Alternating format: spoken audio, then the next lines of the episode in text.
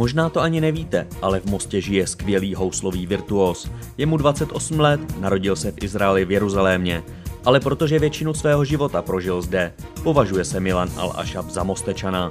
Vyhrál několik českých i světových soutěží, přesto dál působí velmi skromně. V rozhovoru nám představí i svůj cený, několik století starý hudební nástroj. Milane, od kdy žijete v Česku? Do Čech jsme se přestěhovali, když mě bylo asi pět let, takže v podstatě žiju skoro celý život tady. Když jste poprvé držel housle v ruce?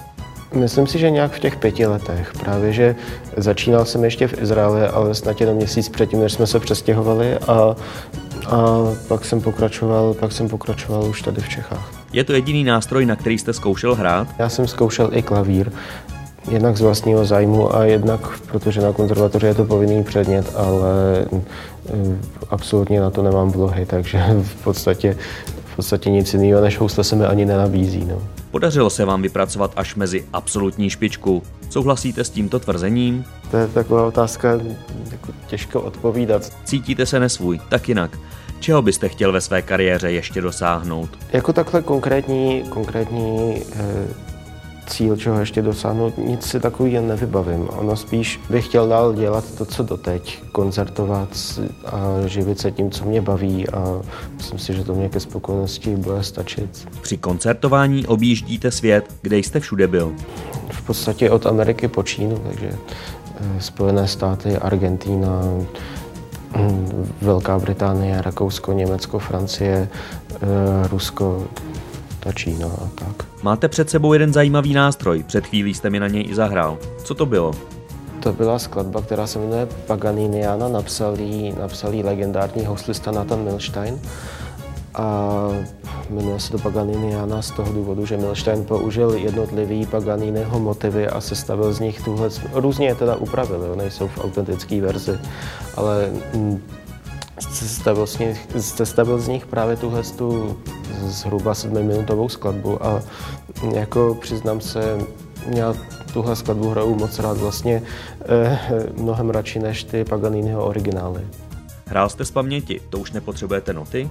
Já už to hraju dlouho tohleto, takže, hm, tohle, takže tohle, tuhle skladbu už mám docela vžitou a těch not to není zapotřebí.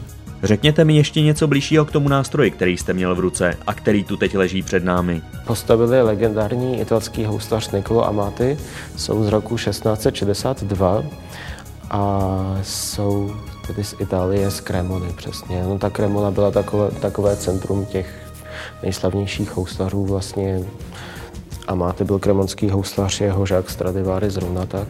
Jak se vám dostali do ruky? No, na schánění nástroje je docela dlouhý proces a složitý proces teda. A já jsem kontaktoval různé, řekněme, společnosti, eh, dílery s těmi vzácnými nástroji a tak dále, jestli by nebylo v jejich možnostech mi nějaký takový nástroj půjčit, abych na něj mohl hrát. A Vlastně několik z nich se mi ozvalo, ať tady eh, za nimi přijedu a vyzkouším si to, co mi jako mohou nabídnout. A vlastně jedna z těch společností, která mi vyšla vstříc, byla právě společnost Mažíny Stiftung ve Švýcarsku. A ty jejich housle, konkrétně tenhle Amaty se mě líbily opravdu zdaleka nejvíc ze všeho, co, co jsem měl k dispozici. Na jak dlouho máte zapůjčené? Platím každý měsíc určitý pronájem, ale nejsem, mm, nejsem vázaný žádným limitem, že je musím vrátit třeba do roka nebo takhle. Takže dokud platím ten, ten nájem, tak na něj můžu hrát neomezeně. Město Most vám odsouhlasilo dar ve výši 150 tisíc korun. Na co je využijete? Z většiny to půjde na, právě na pronájem těchto houslí a další, další podstatnou část z těch 150 tisíc tvoří vlastně eh, náklady na jedno nahrávání, protože ono mm, zajistit zvukaře, zajistit prostory, zajistit i kameramana, aby to nahrál, tak to je dost nákladný. A teďka, teďka právě mám za sebou jeden projekt, když jsem pořídil 8 kvalitních videonahrávek stěžejního huslového repertoáru, tak vlastně tohle plus ten pronájem jsou ty hlavní účely, proč jsem si zažádal o dotaci a opravdu jsem moc vděčný městu, že mě takhle vyšli vstříc. Kde se ty nahrávky objeví? Budou veřejně k dispozici? Samozřejmě budou veřejně k dispozici na internetu, každý se bude moc pustit, pokud, pokud bude mít čas a chuť. Takže nějaký YouTube kanál? Na YouTube to možná pověsím taky, asi určitě taky, aby se k tomu dostalo co nejvíc lidí, ale spíš eh, se stavím samostatné webové stránky a ty nahrávky budou hlavním obsahem těch webových stránek. Prožil jste teď asi hodně složité období v souvislosti s různými omezeními. Byl to velký zásah do vašeho života? No to určitě je. Tak v okamžiku, kdy, kdy nejsou povolené kulturní akce, tak my najednou jsme bez práce a je bez příjmu, dá se říct, že ano. A vlastně to nahrávání a ty streamy, to přece jenom není až tak výnosné jako živé koncerty, takže, takže ustát tuhle dobu je pro mnoho z nás docela oříšek. No.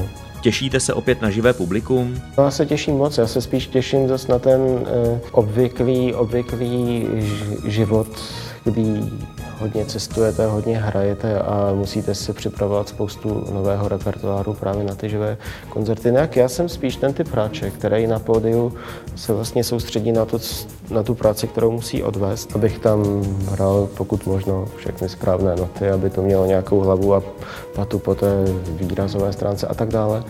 Ale právě úplně moc nevnímám už to obecenstvo.